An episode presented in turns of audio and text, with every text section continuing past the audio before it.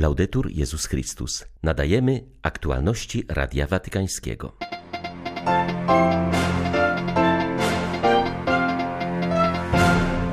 Nic tak nie zwycięża zła jak Boże miłosierdzie, mówił papież do uczestników watykańskiego kursu dla spowiedników. Aby Unia Europejska miała przyszłość, musi być jednością w różnorodności, mówił papież do przedstawicieli europejskich episkopatów.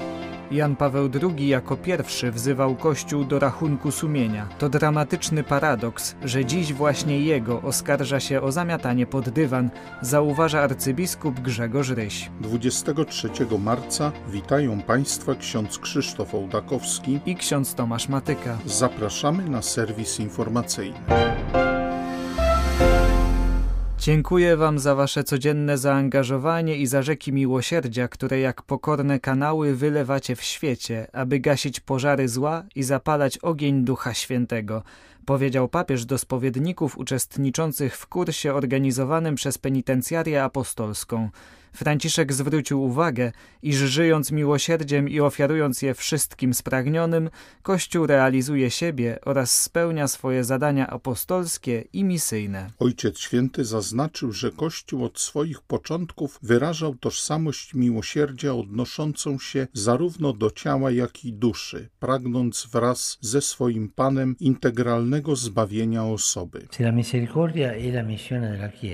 Jeśli miłosierdzie jest misją Kościoła, Kościoła, musimy jak najbardziej ułatwić wiernym dostęp do tego spotkania miłości.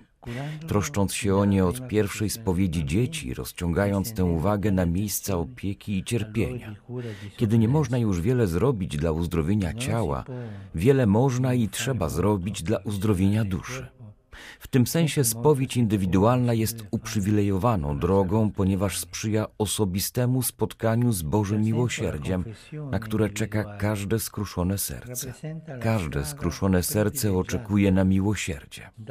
Podczas indywidualnej spowiedzi Bóg chce osobiście każdemu grzesznikowi okazać czułość swoim miłosierdziem.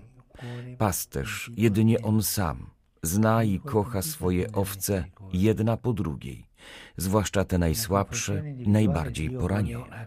W świecie, a widzimy to niestety na co dzień, nie brakuje ognisk nienawiści i zemsty. My, spowiednicy, musimy więc pomnażać gorące ogniska miłosierdzia. Nie zapominajmy, że toczymy walkę nadprzyrodzoną, walkę, która w naszych czasach wydaje się szczególnie zjadliwa, chociaż wiemy o ostatecznym zwycięstwie Chrystusa nad mocami zła, ale walka trwa. To zwycięstwo urzeczywistnia się naprawdę za każdym razem, gdy penitent otrzymuje rozgrzeszenie. Nic nie odpędza i nie pokonuje zła bardziej niż Boże miłosierdzie. Obecny na spotkaniu z papieżem ksiądz Krzysztof Nykiel, regens penitencjarii apostolskiej, zaznaczył w rozmowie z Radiem Watykańskim, iż kapłan powinien patrzeć na penitenta oczami samego Jezusa, który ratuje, leczy i pragnie wyruszyć w drogę z człowiekiem nawróconym. Spowiednik powinien mieć poczucie, że sam jest słabym grzesznikiem potrzebującym Bożego zmiłowania, mówi ksiądz Krzysztof Nykiel. Kapłan nie rodzi się dobrym spowiednikiem. Spowiednikiem się staje. Potrzeba potrzeba solidnej pracy, solidnego przygotowania, przede wszystkim też ogromnej modlitwy i życia duchowego, przygotowania nie tylko teologicznego, ale tak samo z dziedzin nauk prawnych, teologii moralnej, psychologii, ale przede wszystkim musi mieć też pasję i wierzyć ogromnie w sens tej posługi. Spowiednik sam jest człowiekiem potrzebującym miłosierdzia, a jeśli doświadczył tego miłosierdzia na sobie, później staje się też autentycznym szafarzem, świadkiem i narzędziem miłosiernej miłości Boga. Konfesja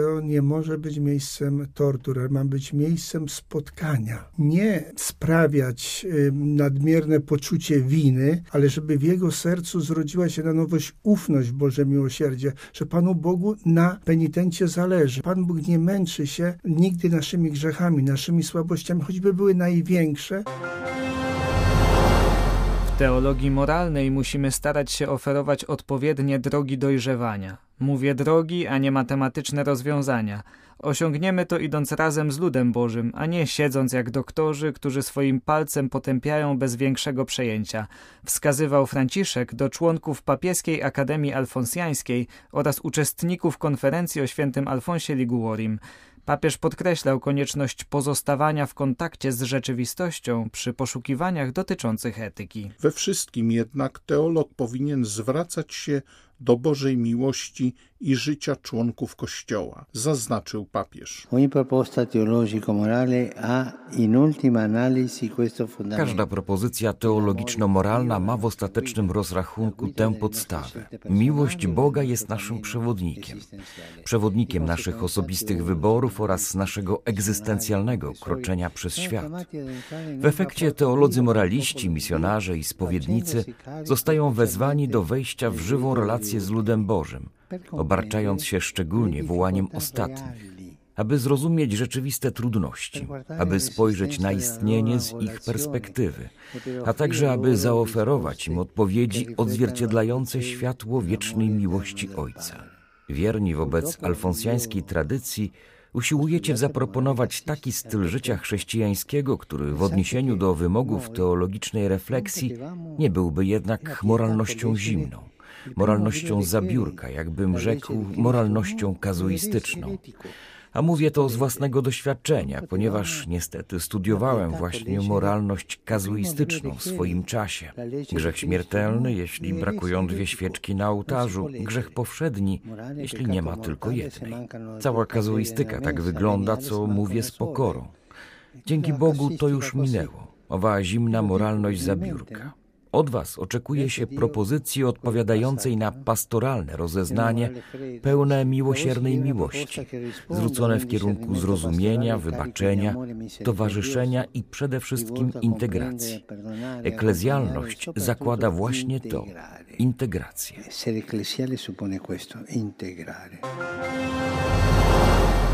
Europa będzie miała przyszłość, jeśli naprawdę będzie Unią, a nie umniejszaniem poszczególnych krajów i ich specyfiki, powiedział papież do uczestników sesji plenarnej Komisji Episkopatów Unii Europejskiej Komese.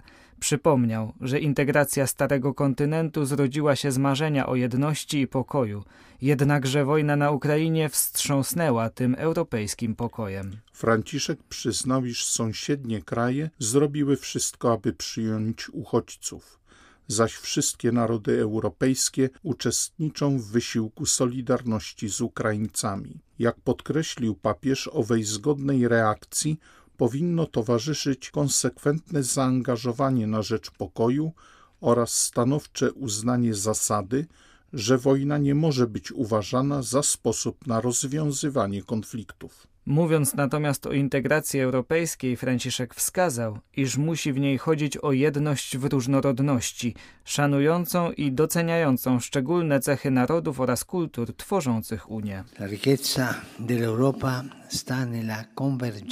Bogactwo Europy polega na zbieżności różnych źródeł myśli i doświadczeń historycznych, Podobnie jak rzeka, żyje ona dzięki swoim dopływom. Jeśli dopływy zostają osłabione lub zatamowane, odczuwa to cała rzeka i traci moc.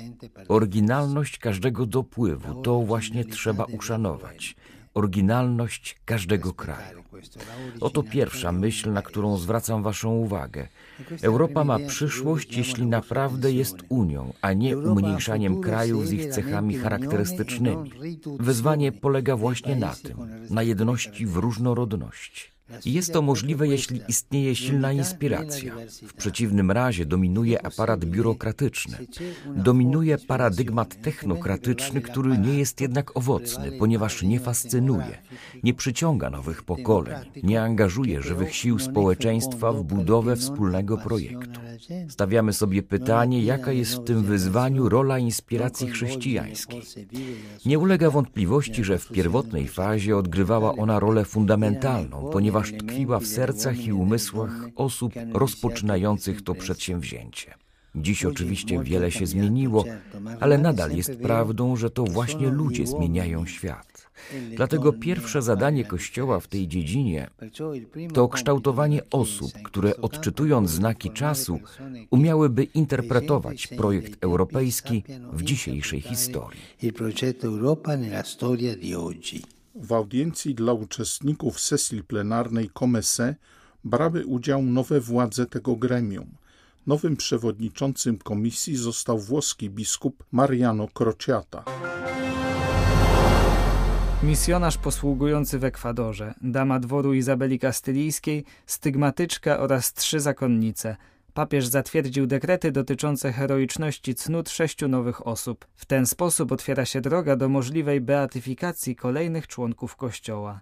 Oto niektórzy z nich. Sługa Boża Teresa Enriquez de Alvaredo, żyjąca na przełomie XV i XVI wieku w obecnej Hiszpanii, została wychowana w bogobojnej rodzinie. Będąc już wcześniej częścią otoczenia Izabeli Kastelijskiej, z woli swoich bliskich, poślubiła ministra na dworze królewskim i urodziła czwórkę dzieci. W 1503 roku została wdową, po czym opuściła stolicę oraz poświęciła się dziełom miłosierdzia. Ksiądz Carlo Crespi Croci pochodził z Leniano i wstąpił do Salezjanów. W 1923 roku wyruszył do Ekwadoru, gdzie prowadził ewangelizację, ale również pracował jako botanik i archeolog. Pod koniec życia poświęcił się posłudze konfesjonału, potrafił spowiadać nawet 17 godzin dziennie. Młoda Włoszka z okolic Trydentu, Maria Domenica Ledzeri pochodziła z prostej religijnej rodziny pracującej na roli. Żyła w XIX wieku i zmarła mając 33 lata. Oddawała się posłudze chorym oraz ubogim. W ostatnich latach swego życia posiadała stygmaty. Angielka Maria Katarzyna Flanagan urodzona niedługo przed rozpoczęciem XX stulecia, wstąpiła do zakonu Najświętszego Zbawiciela świętej Brygidy. Poza posługą dla potrzebujących zaangażowała się w budowanie relacji katolicko-luterańskich w Szwecji. Trzeba pokazywać wielkie dziedzictwo świętego Jana Pawła II, uważa przebywający w Rzymie arcybiskup Grzegorz Ryś. W rozmowie z Radiem Watykańskim zwrócił uwagę, że mamy dzisiaj do czynienia z coraz większym gronem osób, które nie znały osobiście tego papieża i nie widziały go poza obrazkami w komputerze. Tym bardziej trzeba zrobić wszystko, aby całej dyskusji, która jest i będzie się odbywała na temat Karola Wojtyły, nie zredukować do pytań o jego podejście do kwestii nadużyć seksualnych. Byłaby to redukcja prawdziwie dramatyczna. Metropolita łódzki uważa, że zamiast spierać się o wmawiane winy, należy przypomnieć o wielkim dziedzictwie świętego Jana Pawła II. Mamy jakąś dużą pracę do wykonania, pokazać z powrotem papieża jako kogoś, kto prowadził Kościół, prowadził go w sposób bardzo piękny, odważny, też e, właśnie konfrontując go z własnym złem. Dla mnie to jest jakiś paradoks e, taki dramatyczny, że Oskarża się papieża o zamiatanie zła pod dywan. Oskarża się papieża, który jako tak naprawdę pierwszy z papieży miał odwagę wezwać Kościół do rachunku sumienia. Już nawet nie mówię o jego przepisach, prawodawstwie dotyczącym pedofilii, tylko szerzej. Myślę o roku 2000 i o tym wezwaniu do oczyszczania pamięci i o takim rozrachunku z przeszłością Kościoła w takich wszystkich tematach kluczowych, jak e, inkwizycja, jak przemoc religijna, jak antysemityzm. Ile było tych tematów, które on z odwagą postawił, nikt tego przed nim nie zrobił. My nie przypominamy wcale tego, niestety. Nie pokazujemy też jego wielkiej nauki społecznej, która była przełomem, bo encyklika Laborem Exercens to jest tak zasadnicze pogłębienie nauki społecznej Kościoła, że nie da się wykładać nauki społecznej Kościoła bez Jana Pawła II. Cała idea solidarności w dokumentach społecznych, cała teologia ciała. Trzeba wrócić i pokazywać całe wielkie dziedzictwo papieża, nie tylko mówić, że zostawił wielkie dziedzictwo. Były to aktualności Radia Watykańskiego. Laudetur Jezus Chrystus.